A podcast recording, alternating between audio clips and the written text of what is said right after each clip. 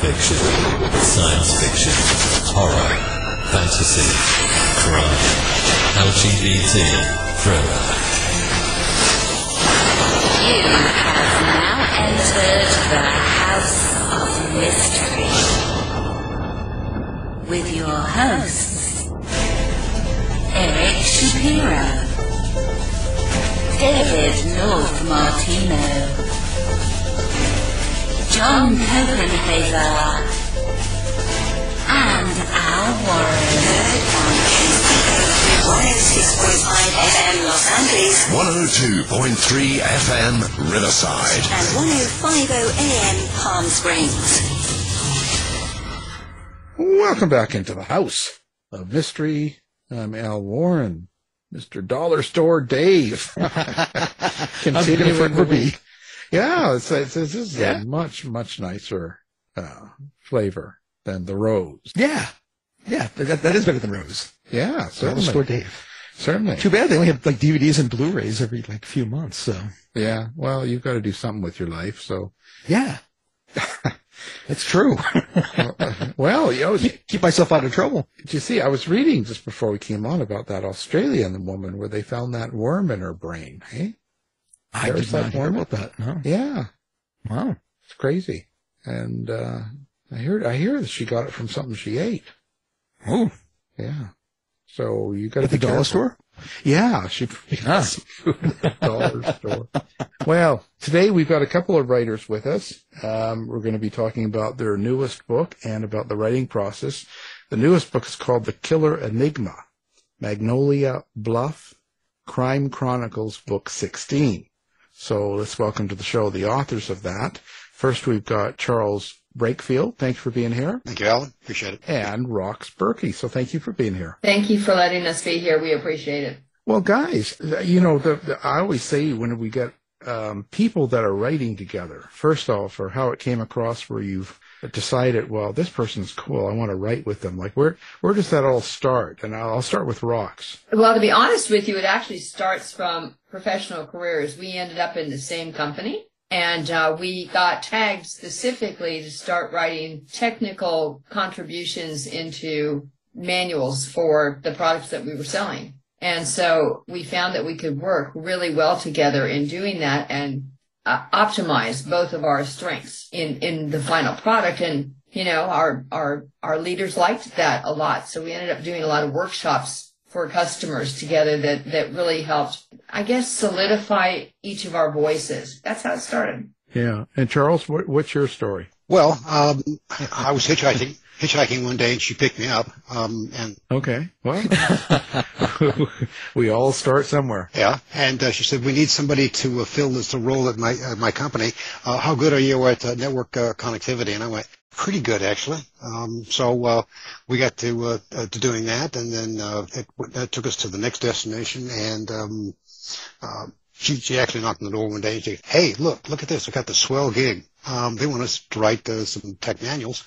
And so we played at that for two books worth. And uh, uh, I don't know how well you know the tech industry.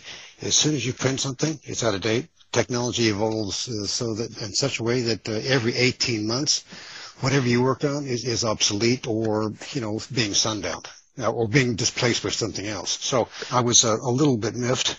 That's probably the play word put it. And I stomped off and she said, came back at me in three months and said, uh, I've got this idea. By the way, those are the four most terrifying words in her language, in her vocabulary. I have an idea. Anyway, she says, take a look at this. We'll do fiction, but we'll keep the technology, the technical facts in background mode. How about that?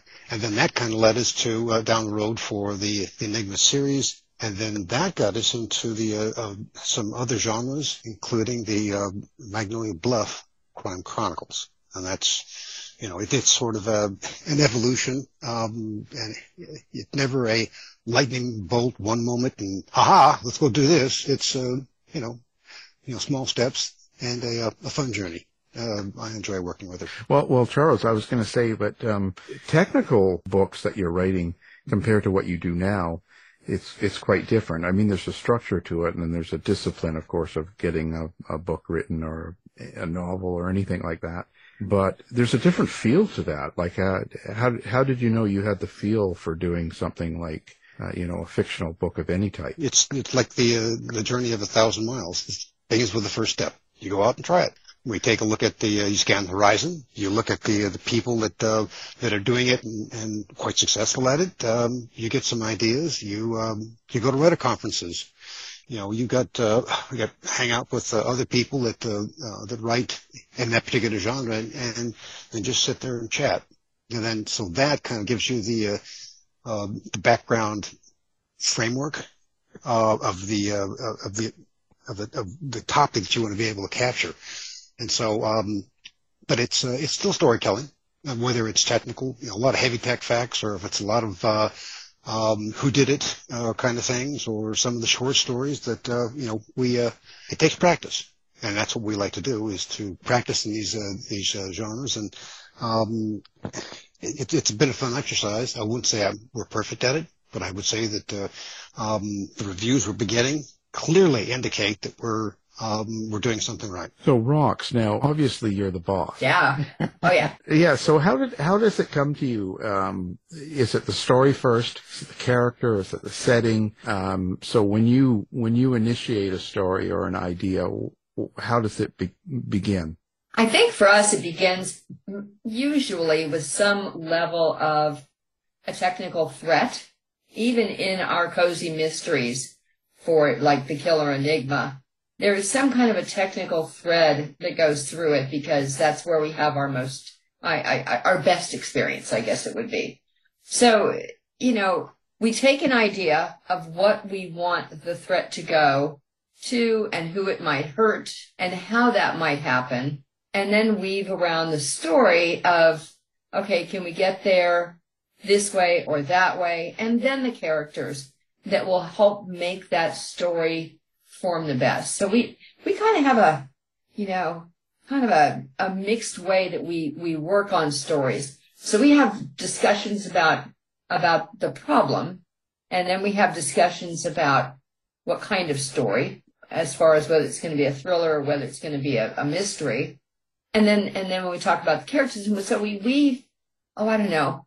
In the one we're, we're working on for right now, it's, it's specifically how many threads are the story going to have? How long is, um, you know, how are they going to lead to one another? And, and what, what will it solve or not solve? And if it doesn't solve something well, then we throw it away and start over again. But everything is tracked. I know it's going to sound really strange, but we track it all on the spreadsheet Yeah. just so that, you know, it's easy to follow. When you develop a character, so you've kind of got an idea of a, some technical idea of a threat, as you said, and then, and then you start to develop characters to, let's say, deal with this threat in whatever way. So it's a general thought. Um, so when you're developing these characters, how do you, have you ever had a character that you, you've liked and, and maybe Charles didn't like, or maybe he liked and you didn't like? Like what, how does, how do you guys work out which characters are going to go forward? Know, that's a really great question. The characters that go forward are the ones that have some redeeming quality to them, even if they're bad guys. Are they worth having again because they were so deliciously bad that everybody likes them? Um, are they worth bringing forward because they're nice people? They seem to do a nice thing. So in the in the Magnolia Bluff Crime Chronicles for us, um, the two main characters are are good guy kind of characters, and and they do have different attributes that they bring forward. So have we ever had one that really didn't like? Yes, we actually have. And I think we played rock paper scissors three times to get rid of that character. Is that right, Charles? Is that how we did that one? Yeah, you might as well know that uh, whenever we have uh, agreement to disagree, um, it always comes down to the uh, the the challenge of the rock paper scissors, and whoever wins the most times, um, their uh, their will is, is what uh, we go with. Um, I, in full disclosure, I have never won rock paper scissors against Roxanne. It's rigged. I don't know how she's doing it, but I, I, there it is. I just uh, I, I want to go on record as, as having groused about uh, never being able to to invest her at uh, rock paper scissors. We do have some kind of lively discussions for things that we do or do not want in a story, uh, and and I think overall it, it equals out. Um, there are there are points that may come up because we trade chapters back and forth, but we also have, you know, you have things that happen when you're a writer sometimes. Either the characters talk to you, which happens to us, or you dream about something. I know that Charles has created chapters in the middle of where our thought has been. It's a really good chapter, but it keeps moving down toward the end of the book because we haven't gotten there yet. So, I, you know, we, we're pretty flexible, actually. Well, you say you can you can hear your characters, and I, I was just wondering, since you you both are writing, and you're both passing these chapters back and forth, um, how how do you kind of sync up the character voices for for each um, over over uh, with, with both of you doing these these same characters? Well, it, it basically it, it, we're leveraging our um, our patent pending technique of literary ping pong. um, it uh, it's batting the chapters back and forth until they get a nice uh, nice shine to them, uh, highly polished, um, so that you can't tell uh, who wrote it. Even our editor will, will, will march in and say, "Who wrote this?" And I go, "Yeah." Um, uh, it, it, so um, there's that. That's just a, a professional thing that we've uh, we do for our book, so that it's not a distraction for the for the reader the reader has got to be able to say, it sounded like one voice writing it, and that's the, that's the overall challenge. That means that the, the story threads have got to be polished to sound like one.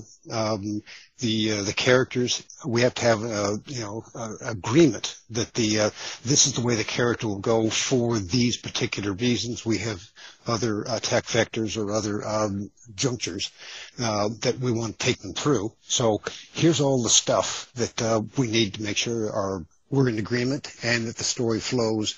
It doesn't have a um, abru- any abruptness to it, other than you know, I didn't, I wasn't expecting that. Um, those are those are most gratifying from the reviewers. I think the other thing to your point, David, and how how we do that is we have an advantage because we write as co-authors, and and so Charles can look at something that I've written and say, "There's no guy on the planet."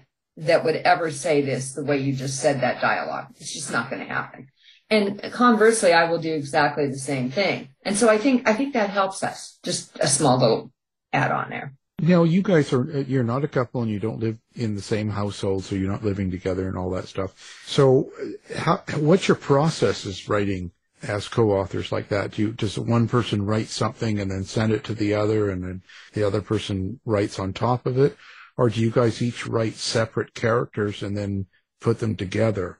Uh, let's start with Rox. So it's a good question. So we do write separate chapters initially. When we kind of um, scope out where we want the story to go um, and the threads that we want to include, we probably scope at a really high level, you know, at, at 10, maybe 12 chapters of who's going to be in this chapter and what, what's the point of this, this particular chapter. And we we actually you know say okay i'm going to take chapters one five seven eight nine and you can have the rest of them or however that that breaks up. And we assign them and we do the first pass on the ones we signed up for. And then um, as as charles indicated we bat them back and forth um, even even after that point. And then and then they kind of come through a smoothing thing before they go to the editor to make sure it does sound like one voice. But no we tend to write a chapter um, if if both of us decide the chapter's good, but it's in the wrong spot, it could move around in the book, like because it's all electronic. It's all electronic documents. Cut and paste works really well for us. And Charles, what about you? I like the uh, the the ability to be able to uh, I'll I'll say do some pioneering work uh, on some of the chapters. Here's an idea. We try it out. Um, and of course, that's that's you know where you you know that that that old gag about the difference between pioneers and farmers is that pioneers are the ones with the arrows in their back. So uh, if the uh, if the chapter doesn't work, why not? And it's it becomes a you know not a you know it's good it, it should be there. It's like well why doesn't it fit? Let's explore that uh, that that logic that reasoning before we say, okay, let's move it down, or uh, maybe it, it was taking the uh, it was taking too long to develop, or it's it's um, it's dragging the the story down, or we've introduced some characters like, gee, Charles, you know, we don't need you know 150 people in this book. Uh, you know, eight will do. So let's uh, let's kind of you know narrow it down. So um, a lot of that is um, the flying by the seat of your pants with what it looks like, but it's actually controlled chaos. uh, from our point of view. Well, that's fun. Um, have you ever had an idea or started putting together a story and then part way into it, you know, whether it's a couple of months or whatever, however many chapters, and you just realize that this isn't working. I don't like this. This isn't happening. And if so, what do you do with it? And let's start with Charles. Um, we've had a couple like that. Um, they'll they'll go into uh, in the uh, electronic drawer, so to speak, until such time. That, okay, let's take a look at this and, and where did where did we go off the rails? Where is the problem with this? And maybe it was the you know um, it wasn't the character development. It's uh, we had a character take a left turn on. We didn't notice it. Um, so those are, you know, some of the things that uh, um, will bring it back. Um, it's not uncommon for us to go ahead and scope out a story. We just did one for that we're going to do for the next uh, installment in the, the Magnolia Bluff series. Here's the outline, and I'll put it in there. Say, okay, fine, we'll look at it next year but it captures an idea that we had. Uh, we were going to a, a, a, book show, and we're we're great about doing that. You know, for you drive two hours and you get uh, two hours worth of talk time on a story thread, um, and we may not get to it for six months, but um, it does uh, it does keep the uh, the inventory uh, um, top of mind. But have we ever had something like we're never going to do this one? I don't believe we've gotten that. We've had some that were that were we stubbed our toe on it. Yeah. Okay. No, no two ways about it. Did we retrieve it? Yeah. Yeah, we did. And, and Rox, what's your thought? Um, I agree 100% with what he said. We have um, stubbed our toes. We have parked, parked work for at least six months. And, and, um, you know, usually that's because I'm stubborn and something didn't sit right with me and maybe I can't articulate it right. And Charles is being very kind about it. But until we can align on the character, and sometimes it's just the time. Sometimes the the um, the elements that we're pulling into here is is you know maybe it's partly because of some social unrest that's going on that the subject matter we chose is just not going to fit right now. It's it's just it needs to wait, or we need to take a little bit different direction on this character or that character. I mean, I have one that we actually put into a short story that I have these grandiose dreams of bringing into a novel. But, you know, it's been sitting now for about nine months and we've got other projects going on. So it can sit for a while longer as long as I have it backed up. So you have to be kind of conscious of what's going on in the world or around and, and think about whether or not you want to include it in your stories. Sometimes that's really the case. It, it, you know, when you have heroes and villains, they can't be typecast this year the same way as they were typecast, let's say, 10 years ago, because the dynamics, the dynamics have changed, people's opinions have changed. And, um, tolerance, I think, has, has shifted a couple of times. And though we like to say we'd always like to write everything just the way we want it to be, we also like to have readers that are happy with our storytelling, get thrilled when they when they learn that the four right turns that are in the Enigma Killer are actually perfectly timed and very much surprising. But, but, you know, you just, you have people and that's a very, you know, it's a, it's a, it's a part I think we just have to be mindful of. Right, right. So now this is book 16 of 17. So you're writing, this is a series. Now, how do you keep a series like that fresh and how do you keep it going with your main characters and the main theme and stuff without it um, growing tired. Do you know what I, you know what I'm saying?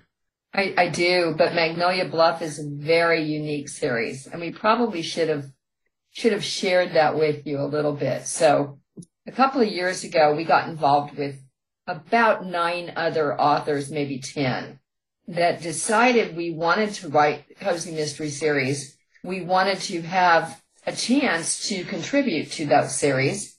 And so in the Magnolia Bluff Crime Chronicles, which is now in season two, each author, and we're counted as one author in that, in that routine, um, each author writes about something that happens in Magnolia Bluff. Now, Magnolia Bluff is this wonderful, quaint, ideal town in the hill countries of Texas where the hills are rolling, the wine is flowing, and you know, you have small town activities and everybody knows everybody's business. And in this particular series, the very best marketplace that we have, the people that are making the most money in this area is the coroner um, and the gravediggers because everybody's dying to get in here. So we actually have only written two of the books for the Magnolia Bluff Crime Chronicles. So Charles, I know you want to add into here because you're just, I can tell. And so that's uh, so the branding and the uh, the Magnolia Bluff theme, um, even some of the characters, um, we swap them around. Um, you know, we have the uh, look and feel of all the other books from the uh, from the cover side and the interior, but the uh, uh, the characters are um, shared. Um, you know, and the rule is don't whack somebody's uh, prime character because that's uh, that's naughty. Um, and um, some of the themes, some of the uh, um, peculiarities, uh, the character flaws, shall we say, um, or the personality disorders uh, in some of the characters that we borrow or we lend to somebody else. Um, the characters and the stories are um, from a certain point of view from that author, but uh, a lot of shared attributes. You know, where, where the uh, the coffee shops are, the uh, the donut places, um, the uh, bed and breakfast that uh, that, uh, that we have in there. We we all um, we all agree on certain things that we contribute to the series, and then other people leverage them, borrow them, um, uh, and you know, and what we do is we'll uh, we'll send some of the uh, here's a snippet of this character description, um, some of their attributes and uh, their attitudes uh, to another to another author that they're going to use in their book, and so it's uh, uh, very much a um, federation of, of authors with a uh, here's a single place that we can we can focus on, but with different characters, different story threads, and different um, story uh, story lines, so that they're each one is a, is a standalone book. They each you know they don't have any dependencies as a you know I don't have to have you don't have to read them in order. You read them out of order. Um, unless of course uh, somebody takes a whacks a character of, of theirs before you know you uh, you get to them. So that's uh, that that may be a bit of a problem, but that's uh, that's what that's what's going on. Um, so that's why you know um, we're not necessarily tied to the uh, the Magnolia Bluff um, theme, and um, are we going to get stale? No, because we're not writing all the books. That's uh, that would we're we're working with a lot of people who um, they write um, in a lot of different genres, and we all collaborate in this one. Well, how difficult is it to write and keep track of a shared universe like this? It's really hard, and we often have to have little exchanges between one another to say, okay, I know this character was mentioned in book number whatever. Where are they at right now? And that author will usually chime in and, and say something about what that what that character's doing, or they'll say, nope, you can't use that character because they died here and you forgot they died. So we, we kind of have a shared folder that we use, but we also have one person who just seems to be a mutant when it comes to keeping track of everything and and all the characters, which has been a real that's been really really helpful. Um, the other thing that's interesting about it, have, have you gentlemen been in a small town or been around a small town for any period of time? Oh yeah. Oh, yeah. Of course, right? So we probably all have at some point in time. And you may talk to, you know, Joe Jones, who runs the hardware store, and have one impression of him, David. And yet Alan may talk to that same person and get a totally different impression. So that's one of the attributes that has also come into this series because each author has a little bit point of view. It's like, it's like pointing to a neighbor and saying, "Oh, I think they're really nice," and and the other person says, "Well, I think they're not." Um, and but that happens. That's what happens in real life. So it makes it really fun. But the uh, the one to your point, uh, Dave, is it challenging? Um, you get twelve overachieving authors together on a, on a conference call to talk about the uh, how this how what what the the series is doing and who's doing what and to whom and how many times. Um, yeah, it, it's uh, there's a it takes two hours for uh, for all of these overachievers to get the, their say so in on on where they're taking stuff. So, but it's uh, it's centered in it's um, focused in on a very comfortable pace. I guess is the best way I, I put it. Uh, we we crank out one one a month uh, over the, uh, the period of, of a year. So, and Rox indicated this is uh, book this number's uh, season two, and we're already uh, scoping out season three, and uh, we've got our lineup uh, in position. And as I'd indicated earlier, um, we've already got uh, a story outline uh, in the back of our minds, ready to be able to uh, start working on that uh, that act- that um, that next story. Well, let's get some names and gossip and some bad writers or people that come up with bad stories. Oh, you know, we, we do have we do have some writers that, that are very, very interesting and they're all award winning writers in their own right, which makes it really fun to to listen to them. But we we actually have one person who's a therapist, and so they bring that kind of quality into this murder mystery, and they're they're cozy mysteries, all of them to to one degree or another. But they do have a little twist on the genre, like a little paranormal or a little thriller, like ours have a little thriller in them. Uh, but they're still a co- considered a cozy mystery. So cozy. So you're you're are you concerned about violence when you write it on a page, or or how you uh, um, display that sort of thing? Is that why you do cozies, or is there some other reason? No, it's just that that particular genre has a really good readership. Um, and if you can tap into the fan base, it's phenomenal. And a lot of the horrible violence that goes along with murder, as you point out, the descriptions and the, the icky part of it, it's behind the door. You know, it's just, it's not in someone's face. The, the, the crime isn't splashed all over the uh, the interior of the book. It's like, okay, who did it? How? Uh, what? Uh, what's the process of uh, of going doing the detective and sleuthing work? And uh, what is the um, what's the net net of it uh, towards the end? Rather than focus on how much blood and gore uh, is going to be in it. So it, it's um, and it's uh, most of these these folks are cozy mystery writers. So it's uh, it was kind of a nice uh, nice privilege for them to invite us in and then and have them comment positively uh, that they like the uh, our contribution. So um, most gratifying. Yeah, and myself, I write true crime, and and in a lot of the books, I don't have a lot of the descriptions. I don't get into detail of a lot of the different murders or things that happened. That's just the way I choose it. But I think that's it. Also allows a person's imagination, and I think that's important as well. Could not agree more. Agreed. So now, i- in the in this book, so when you're putting it together, do you guys ever think about a theme or subtext or some sort of point that you want to get across to the readers or something uh, by the end of the book, or is it purely entertainment? in these books in this series for us, I, I consider it purely entertainment.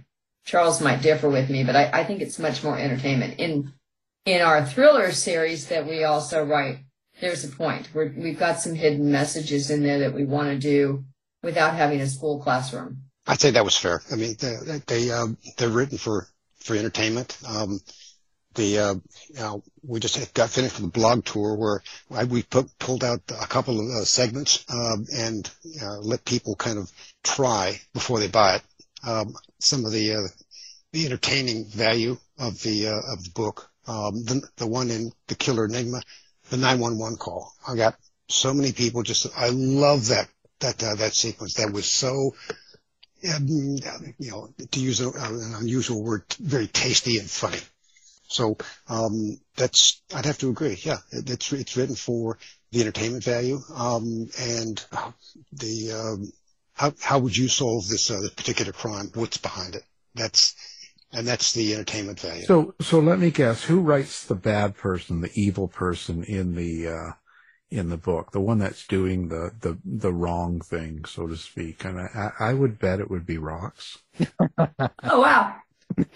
um, I honestly have to say we both do. It depends on the character. One of the one Yeah. of the worst characters that we've created, and it's not in this particular series, but one of the worst one. We had more comments about how much people disliked this character. This character is so it's a loathsome, loath, loathsome. I can't even say the word. it's just a yucky character. It's a bad character. It's evil. Why do you keep having her in here? She's just awful, awful, awful. And then she did something that was, I don't know, a bit redeeming.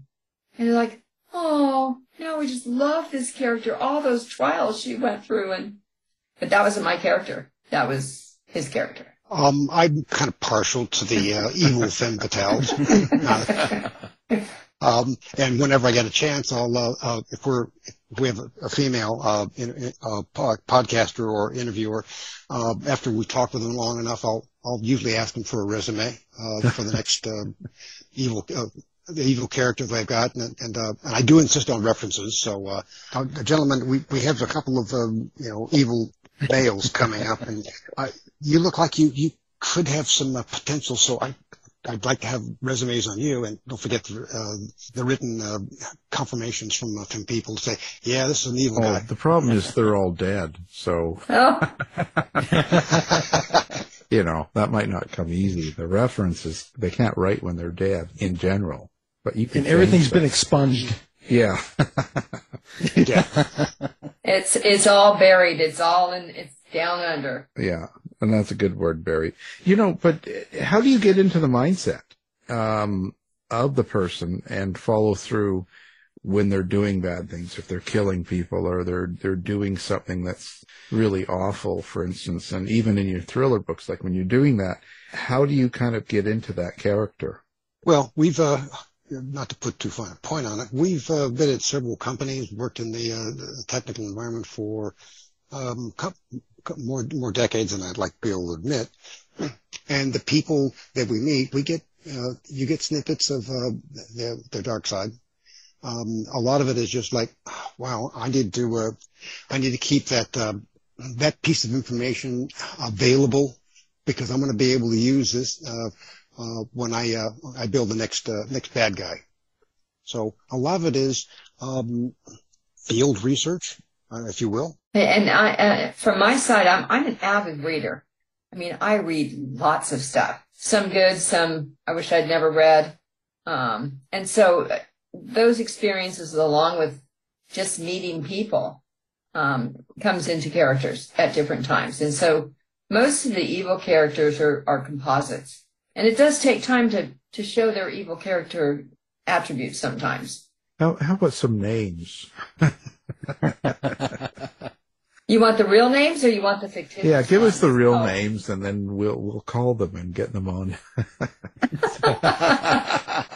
Well, the w- ones that ones that I know are still incarcerated, uh, gentlemen. Well, there you go. They, they can take a phone call. I visit criminals all the time, so Yeah, in your in your in your stories, you you do a lot of research. yeah, it it kind of goes crazy sometimes, and it can take a while because you can't always get into a prison right away. You have to go through a certain process depending on where you're going, and, and then they have rules, and then even if you get approved, you have to speak to the to the killer's liaison or person that represents them and arrange the time and yeah it's it's a it's quite a, a process to go through sometimes that's why i always have a couple going at the same time personally Well, that's like an awful lot of work. I think I just Yeah, I'll just make it up, make up the stuff as I go. Yeah, yeah that's easier. yeah, Yeah, and there there's certainly Yeah. plenty out there to to pick from uh, ideas you know it's Agreed. endless drive through of killing it, it, here we go. So now the book, um, The Killer Enigma. Tell us the basic premise of this book so people kind of get an idea of what they're getting when they pick up the book. So it's it's awesome.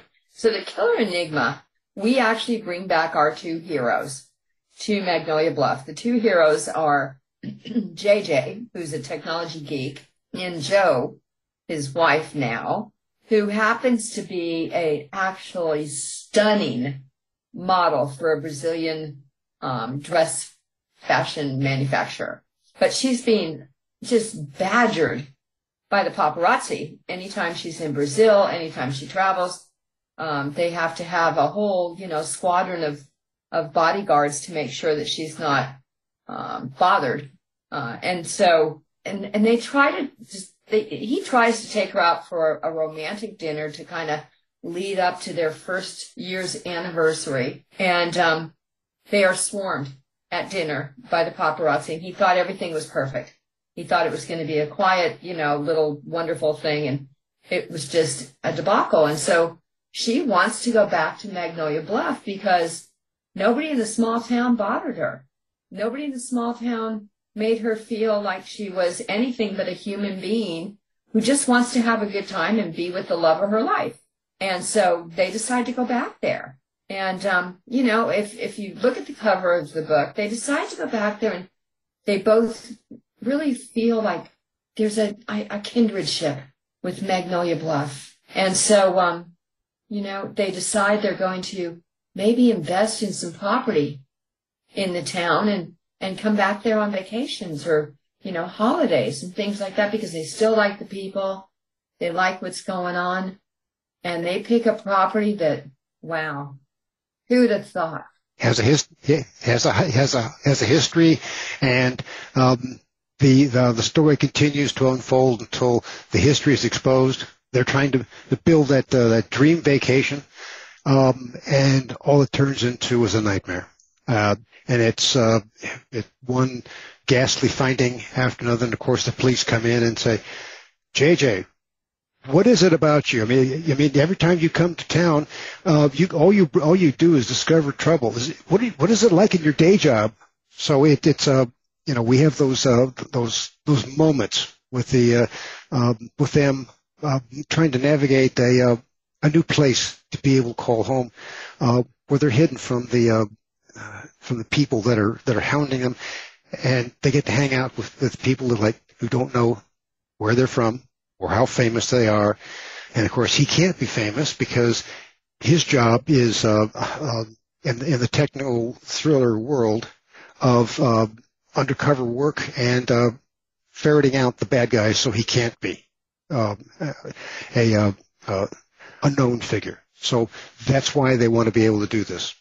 And, and Magnolia Bluff, um, the location, the setting, it, it's obviously very important. So where do you draw that from? Like where, where is it based on a certain town or certain, or a combination? And, uh, maybe, maybe give us the setting basics. So, Alan, have you ever been to Texas? Um, just Dallas.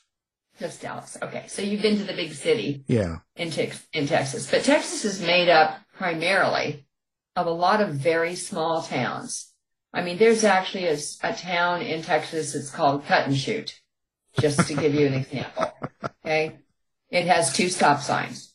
Um, but the Texas Hill Country is, um, is outside of Austin, which is the capital of Texas, and it truly is nestled in some rolling hills. Now, I know that you're going to find this amusing, but you know, the, the general level of Dallas is um, 100 feet above sea level. So hills might be a little different. It's perspective kind of thing that you have to think about. But uh, the hill country is gaining in popularity for wine and everything else. But there are small towns. You can drive windy roads for, you know, 40 miles between towns and pop into this little town. They have a, you know, they might have a courthouse, they might have a post office, which makes them big time. Um, and, and they might have a stoplight or two, which is another big signal of, you know, a big town. Um, but, but they're quiet, but they're also, they were founded by people. They know everybody. People don't move from the small towns in Texas very often. They kind of stick around there for generations. So, so it, it's pulled from the hill country because it's a beautiful place to go.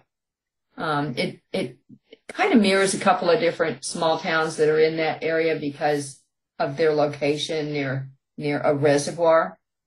And, uh, you may not know it, listeners may, not know it either, but there, there's only one true lake in the state of Texas. Everything else has been created and is a reservoir of sorts. So, so we, this happens to be next to a reservoir. So it's, it's a very pretty kind of kind of area. Uh, and when you're in a small town, you don't think there's anything else going on outside of your small town. You kind of like everybody knows everybody.